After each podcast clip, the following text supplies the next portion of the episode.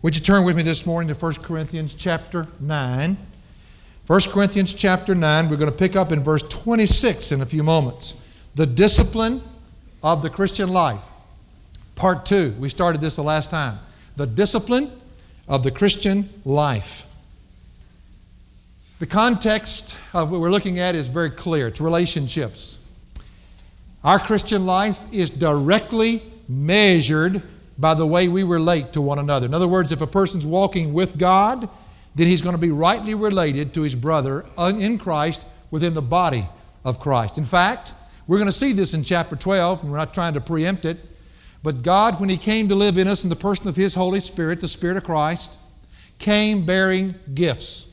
Those gifts were so that we could minister and build up one another.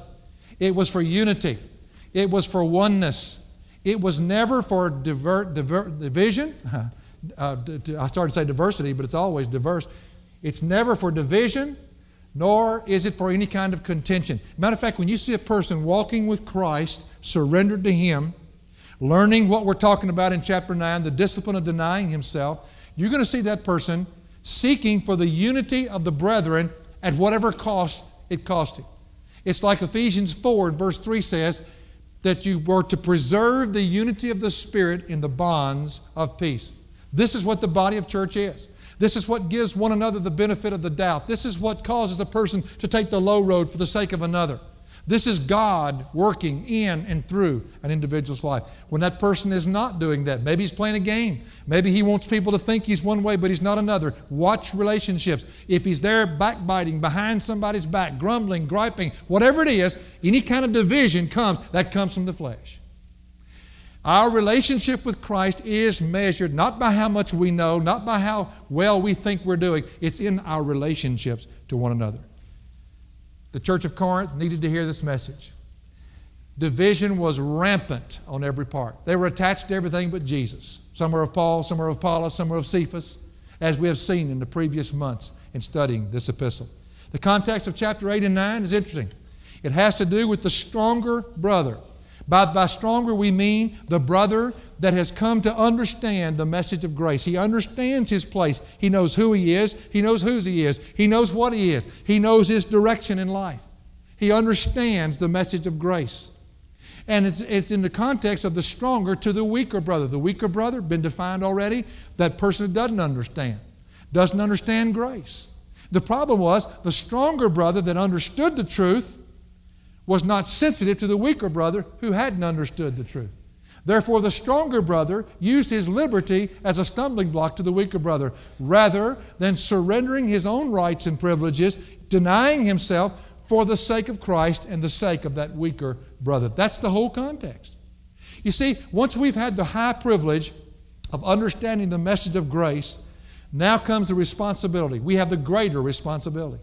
The more we understand about grace, the greater our responsibility to live up under it and to make sure that reflects itself in the relationships we have around us. Paul gives his own example in chapter 9. An apostle had the right to be supported by the churches, but he knew that some people had problems with that, and so he had given up that right. He had gone to tent making to make his own living just so that more and more people could come to know Christ. He even talks about how he became a Jew uh, to the Jews, and he would get back up under the law if necessary. To the Gentiles, he became as the Gentiles. To whatever, whatever it cost him to let Christ and his life be presented through him was worth it to the Apostle Paul. He had learned the discipline of denying himself for the sake of Christ and the sake of others. Well, he comes down to verse 24 through 27, and he puts the whole summary of, the, of everything he's been saying into a context they could not miss. Look at verse 24. Do you not know that those who run in a race all run, but only one receives the prize? Run in such a way that you may win. Now, in verse 24, this concept is the concept of the, the Isthmian Games. They had these track meets like outside the city of Corinth every so many years, like the Olympian Games. They were called the Isthmian Games. Corinth sitting on that little isthmus there that connected the two landmasses of Greece. And everybody was familiar with it. Athletes came from all over the world to win that coveted wreath and all the fame that went along with it. They understood these games. They saw them come into town early. They saw the sweat and smelled the sweat. They saw these athletes training and punishing their bodies so that when they ran that day of the race, that, that they could win the prize. You see, running, like the Christian life, what Paul is trying to help them to see, is an individual sport. How many of you, how many guys in here have played some kind of competitive sport sometime in the past? Okay, you know what I'm talking about. If it was a team sport, it's not just up to you, it's up to five of you, or how many is on the team, 11 if it's football, or whatever. And the more each one puts out, each one of them, is dependent on each one of them. So the five make up a team. But in an individual sport, it's different. Like golf or anything else that we have today, running's the same way. It didn't depend on anybody else how a runner runs.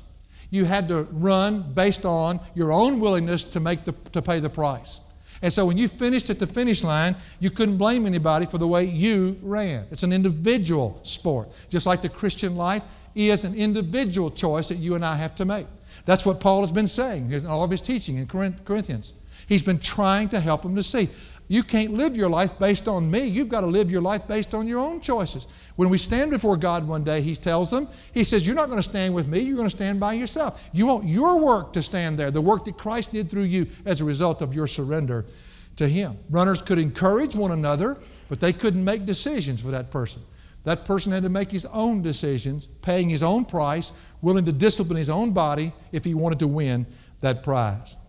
Well, Paul says his whole point is in the context if you're going to be sensitive to your weaker brother, if you're going to see relationships manifest in the body of Christ like they ought to be, then individually we must discipline ourselves to deny self for the sake of Christ and the sake of others. Now, you say, Wayne, I don't understand what you're talking about. Think about the last week in your life. What circumstances came to you? You know you were right. You know you saw something that others did not see. But because they were weaker and could not see it, you were willing to die to it in order that they might see what God wanted them to see. That happens over and over and over again in our life. God orchestrates those situations. We're given opportunities every day to die to ourselves. And once we learn the discipline of denying self, then we begin to understand the urgency of living the Christian life. Paul, being the master teacher that he was, after showing them the concept, the concept is the Olympian Games, the Isthmian Games, showing them the runners and how they came into town preparing to win that prize.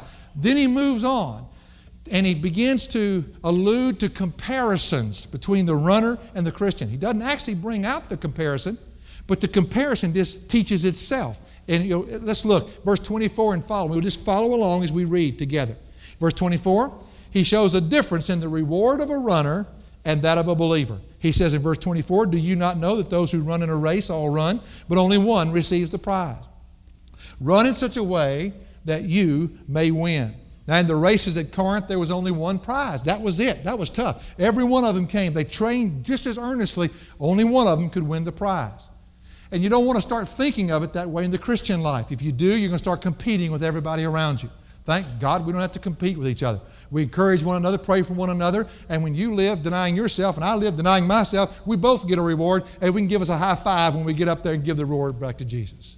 That's what the Christian life's supposed to be.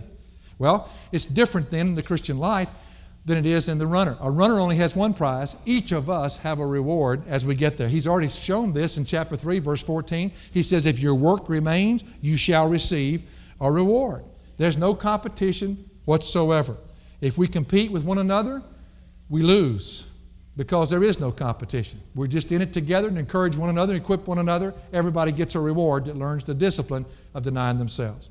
Well, in verse 25, he moves again to their, a, a similarity. It goes from a difference to a similarity. He says in verse 25, and everyone who competes in the games. Now, that word compete is the word agonizomai. You know that word. We get the word agony from it. Any athlete knows the pain that he had to, the, the price that he had to pay of that pain if he's going to win anything, if he's going to discipline his body. I remember when I was playing football in military school, I played football, basketball, and ran track. I should have just, uh, I didn't want to carry a rifle. But when we played football, the coach would say, Now, guys, you're going to have to pay a price. You're going to have to pay a price if you're going to, if you're going to be good. And of course, at meals every day, they'd give us all we wanted to eat. Well, one day they had hot dogs. I love hot dogs. The only thing better than a hot dog is another hot dog. I love hot dogs. I just love them. I mean, some people like certain things. I just love hot dogs. I love them. I love those big old quarter pounder hot dogs. You know, the big kinds you can really get in your mouth. I mean, not these little dinky kind. I like those kind. And, you know, they just gave, so I ate five hot dogs. Well, I didn't realize that the coach was checking us out to see how many hot dogs we would eat because we were in training. And when you're in training, you deny yourself certain pleasures. Y'all know that if you've ever been in sport. Well, that afternoon, he ran us, and he ran us, and he ran us, and he ran us, and he ran us, and he ran us. And I want you to know, and I hate to tell you this right before lunch, I threw up everything but my toes. I mean, I, I thought I was going to die. I have never been so sick in all my life. It was years before I could eat another hot dog. And the coach was trying to get across to us, you've got to pay a price. But I like hot dogs. He said, okay, you want them, you'll get sick off of them. You've got to learn to make some choices. And any athlete understands his language. And that's what he's been trying to get across.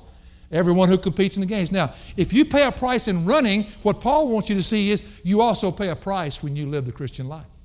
God in no way spares us the pain of our choices. We've got to make those choices. And folks, I, I, I, I may have said this last week, but when people get up and sing those songs sometimes, oh, sickness instead of health, oh, God, give me poverty instead of wealth, I'm thinking, good grief, man. Do they understand what they just sung?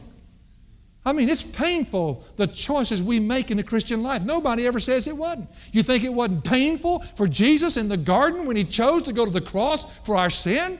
It was a painful thing. And God does not in any way spare us that pain.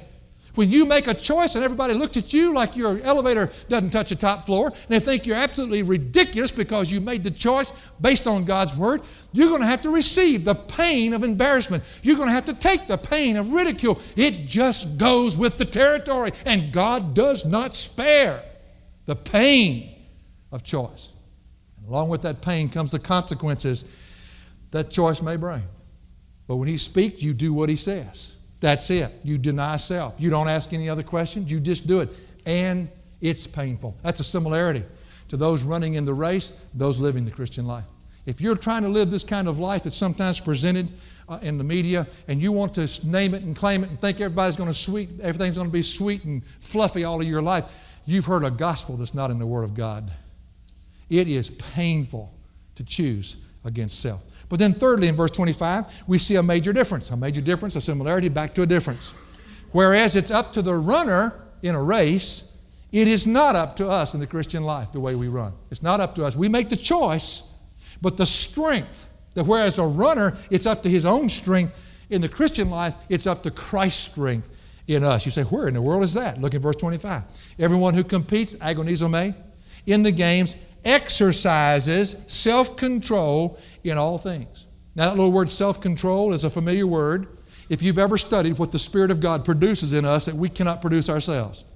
It's the word ekratevome. It means to have power over something. You know where you find it? Galatians 5 23.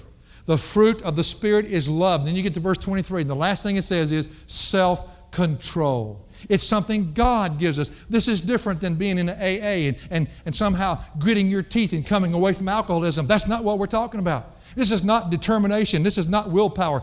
This is God the Holy Spirit overcoming you and me. Victory is when Christ does this and when, when we're able to say no to our flesh by saying yes to Him and receive the joy in the midst of it, even though the pain may be there. That's what God produces in us. So He doesn't spare us the pain of our choice, but He enables us once the choice has been made. He even enables us in the choice. Once we have made the choice, then it's no longer us. We've denied ourselves. It's Christ who lives in us. Galatians 2:20. For I am crucified with Christ, nevertheless I live, yet not I, but what? Christ liveth in me. You see, in Philippians chapter 1, 21, Paul says, For to me to live is Christ. If you want to know what's happening to me, it's not me, it's Christ in me. This is the fruit of the Spirit of God. Thank God. In a race, if that runner has a problem somewhere and it grows weak, it's his fault, it's his strength. But in the Christian life, you make the choice, you, you go through the pain of denying self, and God steps in, empowers you, and takes you right on to the finish line. And when you stop, you shout and say, Thank you, God. It wasn't me, it was you all the time. That's the difference in living the Christian life and running a race. Well, in verse 25, there's also a major difference in the prize that we receive. Verse 25 says at the last part of the verse, then they, they then do it to receive a perishable wreath, but we an imperishable. In Corinth, the wreath that they'd give them was a pine wreath. Now you got to realize nothing much is nothing is new under the sun, Ecclesiastes said. We do the same thing. They deified their athletes. Now I'm sure if they lived today, they'd love to receive the salaries the athletes make that we deify. But they deified them. Along with the wreath came fame and what they would say immortality, hero status. He's a winner. He did it. And, and of course, that just gave him all kinds of, of uh, popularity with the people. But that fame and that immortality was just as perishable as the wreath that they got. Soon as another runner came along, you forgot all about him. But in the Christian life, it's not that way. The reward that we receive is imperishable, it's incorruptible. And one day when God gives it to us, we'll take it and lay it back at the feet of Jesus, and it'll remain forever to honor Him. And, Uh, and it's never replaced by anyone down here. It's always given to Him, and it's always an eternal reward. So we see differences, similarities, differences, similarities, and it's, it's alluded to, and it just teaches itself. I love the concept that Paul puts before them. To take the Christian life and compare it to running a race. The third thing, and this is where we left off the last time, is the challenge that Paul wants the Corinthian believers to receive. Now, what we're going to get this morning is a look inside of Paul's life. How did he live his life? Is there anything we can learn from the Apostle Paul? Yes, there are many things. You see, when you live your lives in a consistent way, you point to something. You don't have to say a word. You can learn by the way another person lives their life. That's the way Paul was. When you learn the discipline of denying yourself, you become predictable, and predictability is what gives you your witness to others around you. Wouldn't it be wonderful if all the parents that were here today were so predictable their children could watch how they live and learn to live the Christian life simply by observing the parents? That's the way it was with the Apostle Paul. That's why he says many times, imitate my faith, do what I do. He's not saying, hey, look at me. No, he's just simply saying, I've, I've, I've learned something that may help you. I've learned the discipline of denying myself? Well, first of all, as he gives this challenge, look, look what he says in verse 26. Therefore, I run in such a way as not without aim. I box in such a way as not beating the air. But I buffet. Now, that's not buffet, that's buffet. I buffet my body and make it my slave, lest possibly after I have preached to others, I myself should be disqualified. Now, the first thing he mentions is he says, I run and I stay within bounds and I have a goal out in front of me. I have learned this in living my Christian life. Have you learned that this morning? You say, Where did you find that, Wayne? Look, therefore I run in such a way, now he's going to tell you what the such a way is, as not without aim. The word not there, there are two words for not in the Greek language. There's u, which normally means absolutely, without any question, not. There's another word for not, me, M E, or M N if you want to translate it right.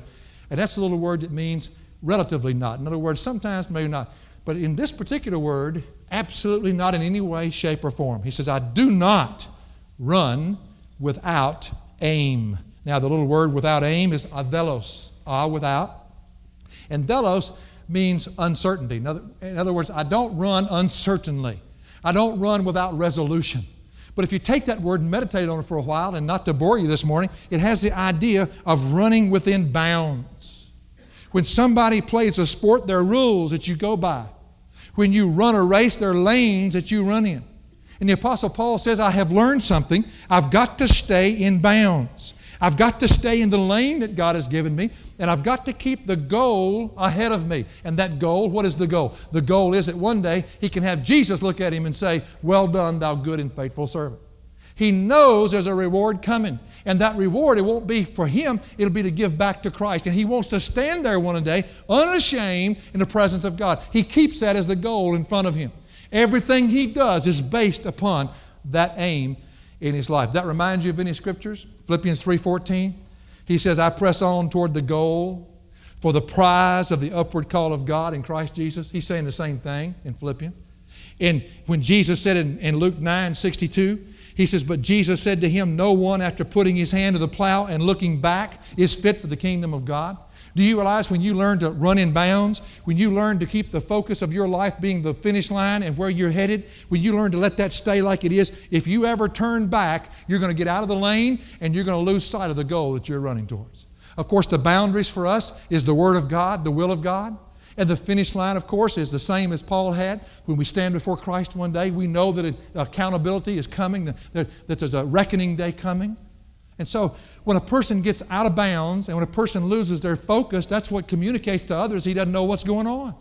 That's exactly what's going on in the Christian life these days. We'll fight somebody over the inerrancy of the Word, but we won't let it dictate to our lives. Until we stay in the bounds of what the Word of God says, stand upon what we know that God's will is, and keep our focus, and one day we'll stand before Christ, we're not going to even understand the vision that God has for us. So Paul says, I have an aim. I don't run without aim. I know where I'm headed and I'm going to stay in bounds to get there. I have learned to do that. What was the lane that God had given him to run in? It was a ministry to the Gentile world. We're going to get over to chapter 12. What's the lane God has put you to run in? What are your gifts? What's your calling? Where's God planted you? And all of a sudden, that becomes a lane. And all of a sudden, His Word begins to surround that. And all of a sudden, you begin to see the focus at the end, the finish line. And you say, hey, this is all that matters. And so you learn the discipline of denying yourself so that you can pursue that goal and so that in the meantime, you can stay within bounds. Then Paul says, not only that, matter of fact, remember Hebrews 12 1, I almost missed that. Therefore, he says, since we have so great a cloud of witnesses surrounding us, let us also lay aside every encumbrance and the sin which so easily entangles us, and let us run with endurance the race that is set before us, fixing our eyes upon Jesus. There's your goal. He says, the author and perfecter of faith, who for the joy set before him endured the cross do you realize he went to the cross for the joy of knowing he was pleasing his Father? That was the ultimate motivation of his life, despising the shame, and has sat down at the right hand of the throne of God. So that's the way we run the race. That's what Paul wants them to see. He says, Come on, Corinth, you're playing around with the flesh. You've attached yourself to everything but Jesus. You've lost your direction. You've lost your focus. You've lost your aim. Come back to it. Choose the discipline of denying yourself. I know it hurts you, but God will enable you. Get your focus back on the end of life, not just right now. Learn to live for eternity, not just for the present. Well, Paul says, I have that focus. But the second thing he says here is that he wastes no energy of the flesh, on the flesh. Verse 26. He said, Therefore I run in such a way as not without aim. I box in such a way as not beating the air. You know what he's talking about here? It's shadow boxing. Have you ever been around somebody who's a boxer? I sparred with a heavyweight champion of Tennessee and Mississippi years ago when I was in college. That's why my face looks as bad as it does. I have 37 inch arms, sleeves, sleeve length. He had 39 inches. I learned the difference of two inches is a lot. The pain my nose felt because he could hit me when I, was, I thought I, I was at arm length away. That wasn't far enough. But you know, I noticed that shadow boxing, the way they would get themselves in, it and they stand there, nothing there, and they go, you know, they're, they're throwing, constantly throwing, and constantly using that energy on nothing. The Apostle Paul says, I don't shadow box, man. I don't waste any of my energy on the flesh. In other words, if I'm going to take the energy to make a decision, it's going to hit flesh right in the nose. Every decision I make is not going to be a wasteful. I've learned to be a redeemer of the time. It wasn't it Paul that said, be a redeemer of the time. The word means to, to choose, to purchase time. What collateral do you use to purchase time? Choice. And Paul had learned to make the right choices, not to waste energy on the flesh, but to make everything, every choice count. Let it deal with that which would better make him fit to run the race. Every blow was a direct hit. You say, well, how do you know that? Well, look in the next verse and it qualifies it. He says, But I buffet my body and make it my slave, lest possibly after I have preached to others, I myself should be disqualified. The word buffet, as I said, was not buffet, is the word that expresses a discipline. It's the word ipopiaso, to strike under the eye. Ipo means under, and then piaso is to strike, to strike under, but to strike the eye to bruise, to give a black eye. You know, one of the things that hit me is an application of this, and that is you can't hide a black eye. You can try all you want to hide it, but you can't. Sweet lady that was in our church years ago came out one Sunday morning, back when we only had one door so I could shake hands with everybody. And they were walking out, and she had, a, she had dark glasses on. But I could see underneath those dark glasses there's something else. And I'm thinking, come on. And she's an older lady, and she said, Preacher, will you talk to my husband? He's beating on me again. she's just laughing. Of course, what had happened was she had fallen down the steps, but I thought all the pain she went through with makeup and sunglasses to cover up that bruised eye, you can't do it. And I thought of that as an application. You know, when we're choosing to, to give a black eye to the flesh, every time the flesh rears up, just put it right back down. Learn the discipline of denying flesh. It's going to start showing up.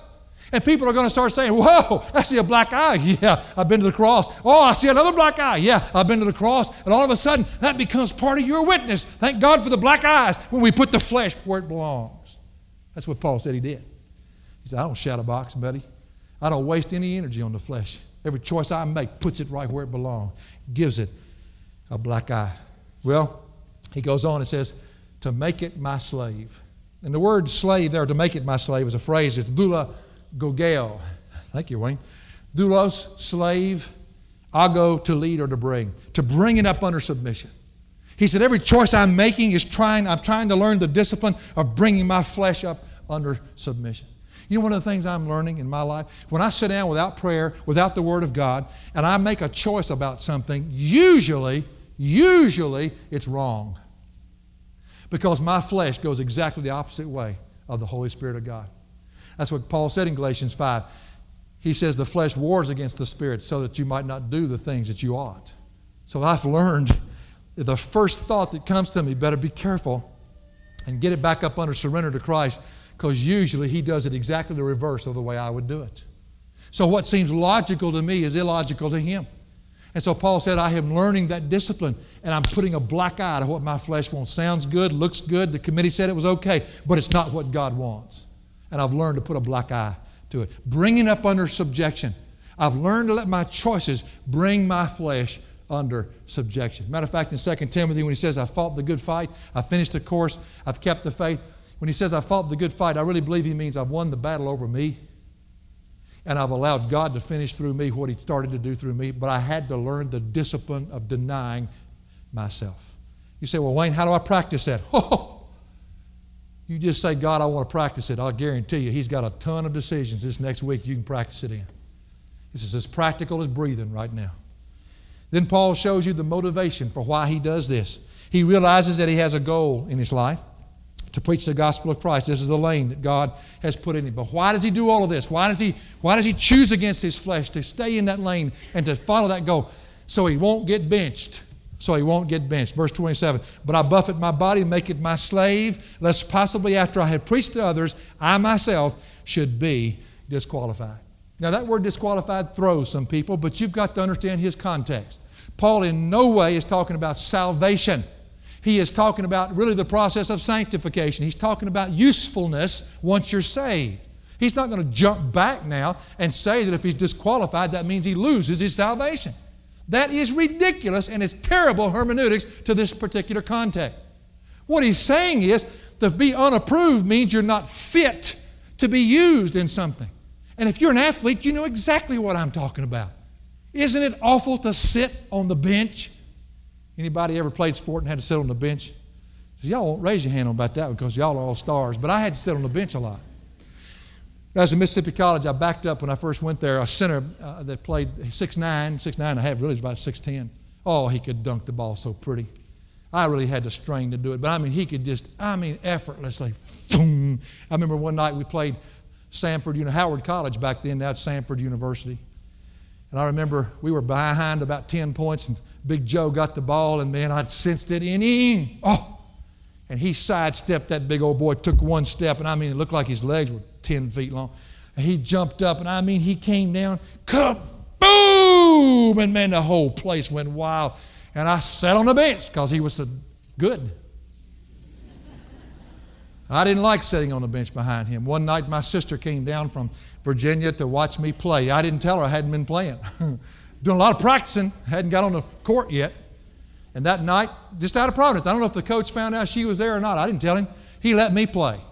I remember coming down the floor, buddy. They gave me the ball and nothing but net. I said, "Oh yeah!" Came back down, got the ball again, scored twice, got the rebounds. I was defending well, and then all of a sudden a timeout. They took me out of the game.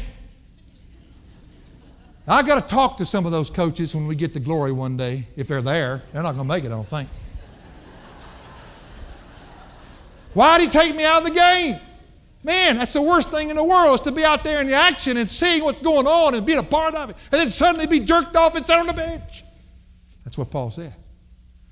I don't want to start getting lazy about my Christian life, he says. I don't want to come to the place that I stop denying myself. I don't want to come to the place that I leave the cross out of my vocabulary because if I do, God will jerk me off the playing field and sit me back on the bench and I'll sit and watch somebody else be usable by God. And I'll tell you something, folks, when you start seeing jealousy in ministries, I guarantee you, somebody that's not being used is jealous of somebody who is being used. You have just found somebody that Paul's writing to in Corinth. They're not, they're not willing to get off that fence they're not willing to come on and come to the cross and deny self and live it out, and therefore they're not being used, and they're jealous of the people that are on the floor. And that's where it comes from. Because if you're out on the floor, you're conscious of one thing, buddy, it's painful to be out there on the floor, but sure is a privilege. You're not worried about who's sitting on the bench. But if you're on the bench, you're griping about everybody else that's out on the floor. Let me ask you a question this morning. Has there ever been a time in your life that you love Jesus more than you love him this morning? Has there ever been a time in your life that you prayed more than you pray now? Has there ever been a time in your life that you studied the Word of God more than you do right now? Well, friend, if you have somehow backed up instead of gone forward, then no wonder you're sitting on the bench.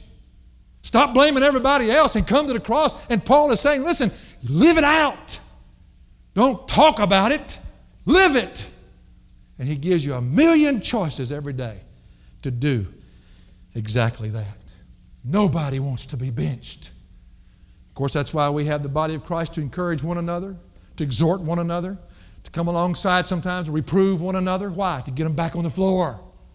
It's not like a basketball team, it only takes five. Hey, you can put the whole Christian family on this floor if they'll just learn to deny themselves. The discipline of denying self for the sake of Christ and for others. So, Paul gives us a concept, a running, a race, and he helps them to understand living the Christian life is compared to a runner who wants to win the race. He gives comparisons that teach themselves that relate to the differences of the two, the similarities, the differences.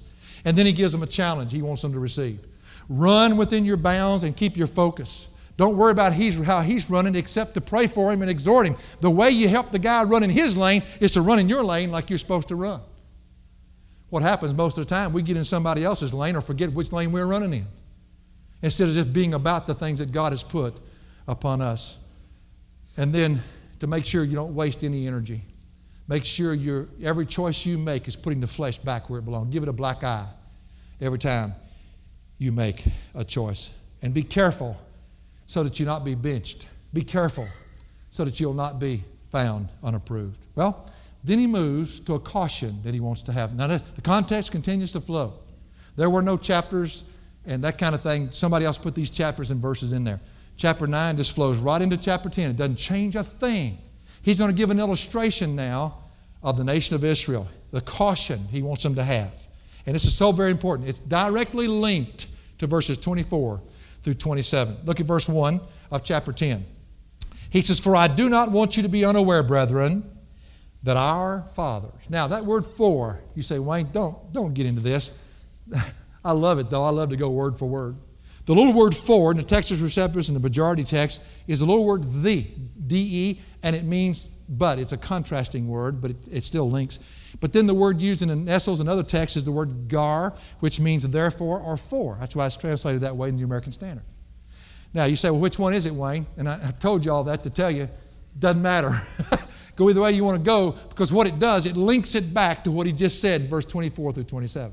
You cannot disjoint chapter 10 from chapter 9, 24 through 27. Chapter 10 is continuing on with what he's teaching. Whichever one you prefer is fine. He says, For I do not want. And the word for want there is the word thelo, T H E L O.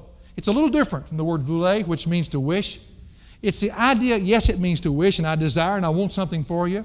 But it has more the idea to me as I study the word that I not only intend this for you, but I'm willing to do whatever's necessary to get in there to see make, to make sure it's worked out in your life.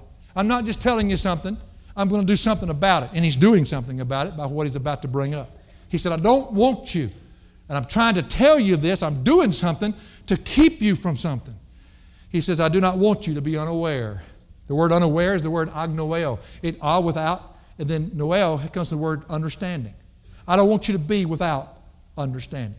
It's interesting to me, what he's going to bring up is, is the stories that any believer, probably in Corinth, having had Paul as their teacher and Apollos as their teacher, would have already heard, and I would have thought understood. But Paul says, I don't want you to be unaware. I don't want you to be ignorant, brother. The idea I get is you know these stories, you know what happened to Israel, but I wonder if you've ever realized that what happened to them can happen to you. And I want to make sure that you learn from them. Because the same mistakes Israel made, you can make. Now, as we get into this, remember, and I'm only going to say it a couple more times, he's not talking about salvation. And if you get lost in that, you're going to lose his whole point in chapter 10. It's a beautiful illustration of how Israel experienced many things together, but then became arrogant in it, just like at Corinth. And because they re- kept, they stopped doing what they had been doing, they lost out on everything that God had for them. That's as simple as I can put it. That's where he's headed with his illustration of Israel. He says, For I do not want you to be unaware, brethren, don't want you to be ignorant, that our fathers, now the word father, pater, is that paternal word that is universal in their language. Fathers. However, it can be translated ancestors. It, it, it, here is pointing back, obviously, to the spiritual fathers of Israel. Now, the audience that Paul is writing to is a Christian audience. You've got to understand that he knows the difference of a Jew, a Gentile, and a believer. He believes in three groups of people. Look in chapter 10, verse 32. I want to show you that. He writes his, his, his own words. He understands the difference of the Jew, the Gentile, and the believer. Look what he says in chapter 10 and verse 32. He says, Give no offense either to Jews or to Greeks or to the what? To the church of God. Now, the church of God. You see, I hear a lot of people say they're completed Jews. That's fine if you want to call yourself that, but I don't believe that's a proper terminology. I believe you're a brand new person in Christ. Ephesians says that both the Jew and the Gentile has been made into one new man. So if you're going to make the Jew a completed Jew, then make the Gentile a completed Jew. I mean, they're, they're both made brand new. You're a brand new person. Put all that other thing aside. You've been made brand new in Christ Jesus. He understands that. But again, he's illustrating his point of chapter 9. So he speaks of our fathers. In a sense, the Jewish spiritual fathers were spiritual fathers not only to the Jew but to the Gentile. Galatians 3:14 it says, "In order that in Christ Jesus the blessing of Abraham might come to the Gentiles, so that we might receive the promise of the Spirit through faith." So, in reality, there's, no, there's nothing wrong with his terminology as he points back to the spiritual fathers of Israel. He's simply using an analogy of Israel, who, having been freed from slavery, delivered through the sea, provided for in the wilderness, chose against what they knew would bring them what God wanted for them, and as a result of that, missed out on what God had for them. He begins by pointing to several things that all of them had experienced together. Now, this is kind of tough, but if you'll stay with me, if you put the Israel right here, you put the Christians right here. He's trying to say, now learn something from them, learn something. This is his, this is his point of reference over here, is Israel. All right? All of Israel experienced the divine providence of God. Their worthiness had nothing to do with it. It's just what God chose to show to them. All right, now watch. This providence, first of all, included direction. It says in verse 1 For I do not want you to be unaware, brethren, that our fathers were all under the cloud. Now, all of Israel was under the divine protection and direction of God when they left Israel. Whether their obedience was what it needed to be or not, that's not the point. If they chose to follow eh, Moses, then they were under the cloud. God put them under the cloud. You had the righteous and the unrighteous underneath that cloud. Had nothing to do with any worthiness on their part. It was the providence of God they experienced together. The word under is the word epo and means exactly that. And the word were imperfect tense, which has the idea God put them there. Nothing they, they didn't get themselves there. God put them there. But they had to choose to follow Moses. If they followed Moses, he was under the cloud, so they were under the cloud. He delivered them from slavery in Egypt. This references the Old Testament, Exodus 13, verse 21. It says, And the Lord was going before them in a pillar of cloud by day to lead them on the way, and in a pillar of fire by night to give them light, that they might travel by day and by night. This whole mixed multitude that had chosen to follow Moses now were under the cloud. When the cloud moved, they moved. When the cloud stopped, they stopped. And that's how they were directed, that's how they were protected by God. He led them all out. His providence, again, had nothing to do with, with them. It was, his, it was him. You see, there was a general providence given to all, righteous and unrighteous. If you'll take that for a second and think on it, that comes right in the New Testament. Matthew chapter 5, verse 45. And he causes his sun to rise on the evil and on the good, and sends rain on the righteous and on the unrighteous. And I guess we could say about our mission team was going down to Nicaragua yesterday, and he puts smoke over Nicaragua so that the righteous and the unrighteous had to fly back to Houston and they had to leave today because they couldn't get down there. And hey, wait a minute, but we're a Christian. Uh-uh. They all had to, to, to enjoy the same providence. God's providence is a general providence, and it was over Israel. Some were righteous, some were not. But the cloud was over them and protecting them. But you see, within the general providence of God comes the narrow, specific choices we make, which determines whether or not we go on in enjoying His providence. Let me show you. Matthew 7 13, enter by the narrow gate, for the gate is wide, and the way is broad that leads to destruction, and many are those who enter into it. He says in verse 21 of that chapter, Not everyone who says to me, Lord, Lord, will enter the kingdom of heaven, but he who does the will of my Father who is in heaven. Matthew 18, 3. Truly I say to you, unless you are converted and become like children, you shall not enter the kingdom of heaven. Even though you'll enjoy my blessings, even though you'll enjoy a lot of my divine providence, until you make this choice, you'll never come into that which I've promised to you. So even when he led them out, there was a general providence of God, and that gave them direction. But the second thing I want you to see is that this providence of Israel also gave them deliverance. The verse goes on, For I do not want you to be unaware, brethren, that our fathers were all under the cloud and all passed through the sea. Notice how many times that word all is used as we walk down. God not only put them under the cloud, God took them through the Red Sea. Now, it's an interesting point, if we had time to take off and chase a rabbit, but I won't. How many times you're under the divine providence of God and He brings you to a Red Sea in your life? and you say, God, where'd you go? He said, Nowhere. I'm right here. I brought you here. And then what they had to learn is His provision and how God would, would open that up, the seas up for Him. You see, God providentially brought them right to that place, and then He providentially took them right through what they thought was an impossibility. He even parted the seas, brought them over into the wilderness. So, not all the fathers were under the cloud, and all the fathers passed through the sea. They all passed. The verb there means they passed voluntarily. Nobody grabbed them and drug them across. They made a choice. Moses went through, we'll follow Moses. And, if, and since Moses went through and they were with Moses, they passed through the sea. Now, what he's going to do with a vivid truth now is sum this whole thing up real carefully. He says in verse 2 and all, now watch this, were baptized into Moses in the cloud and in the sea. Now, some of the Baptists say, well, brother, how do, how do you baptize somebody into Moses? You can't, so get off that Baptist kick. The word baptism means immersion, yes, but it also means identification with. And so, in other words, they were identified with Moses. What do you mean by that? Well, listen, some of you ladies, when you got married, did you remember how you left one kind of life and entered into another? And when you made the vows to walk beside your husband, you became a brand new person, took on his identity, and from that point on, you were a brand new person. You were in a brand new lifestyle. Just like it was with them. They lined up with Moses, he, they were under the cloud. They lined up with Moses, they went through the sea, identified with him. And this is a picture of what's happened to you and I. If you just look at Israel, they were delivered, they were baptized, brought into the land, provided for. Same thing in our lives. And it's what the picture he's drawing here is. We have been identified with Christ. We have gone through death. We've been raised to walk in newness of life. We've come out on the other side. We've enjoyed his provision. So, so far you see the similarities of the two. And he's saying, learn from Israel, learn from Israel. And so far you haven't much to learn from because we've experienced the same thing. We've been delivered from the penalty and the power of sin, brought through, and on the other side, we're brand new creatures. We're identified with Christ. But where he's headed is this. After a while, the high privilege of their experience was turned away from, and they turned and went another way and lost out on everything that God had for them. And that's what he's trying to say to the Corinthian church. Don't bail out. The way you received the blessing so far has been by denying yourself, surrender to his will, faith in him and his word.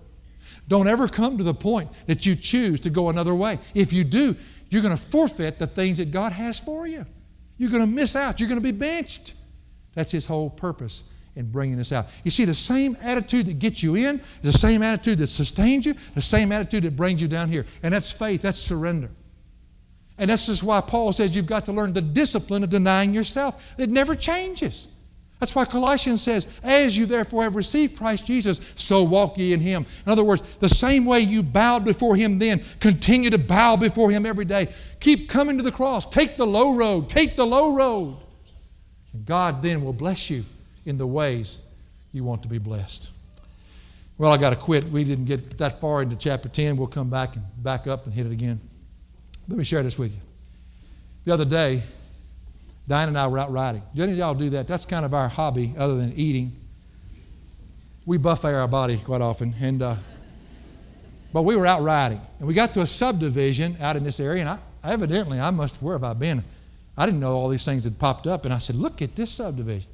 And it was really pretty. It had a fountain popping up, you know, and had big gates. And I said, let's ride in there and see what it looks like. We drove up to the gates, and the gates were locked. And there was a code there on the side that you had to punch in to get into it. Secret code. I'm thinking, oh, who are the uppity dudes that live in here? And on the sign it said, homes in here, as if to warn you, begin in the high 200s and go way up into the 3 and 400s.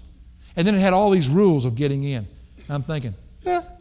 So we turned around and was pulling out, and Dinah said to me, she said, You know, isn't it wonderful that heaven is not like this subdivision? Isn't it wonderful that when you drive up to the gates of heaven, you don't, there's not a price you have to pay? Isn't it great that God's already paid that price? Isn't it wonderful that it's not up to any of my ability, but just my availability to bow before Him, put my faith in Jesus Christ, and God rescues me and ushers me into that place? And do you realize salvation came as a gift of God?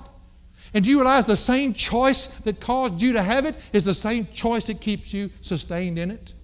And that's what He's telling Corinth. Man, why in the world are you attaching yourself to everything but Christ? Don't you know the discipline of denying yourself for the sake of others? And until you come back to it, you're like a runner who's lost his direction, who's lost his bounds. He's nothing point anywhere. That's what's happening to families all over our country today. They've lost direction. They don't know who they are anymore. They've forgotten what it took to get saved. They forgot what it took to be sanctified. And we live after the flesh. And what's the result of it? Division, strife, problems in the body of Christ from people who won't deny themselves.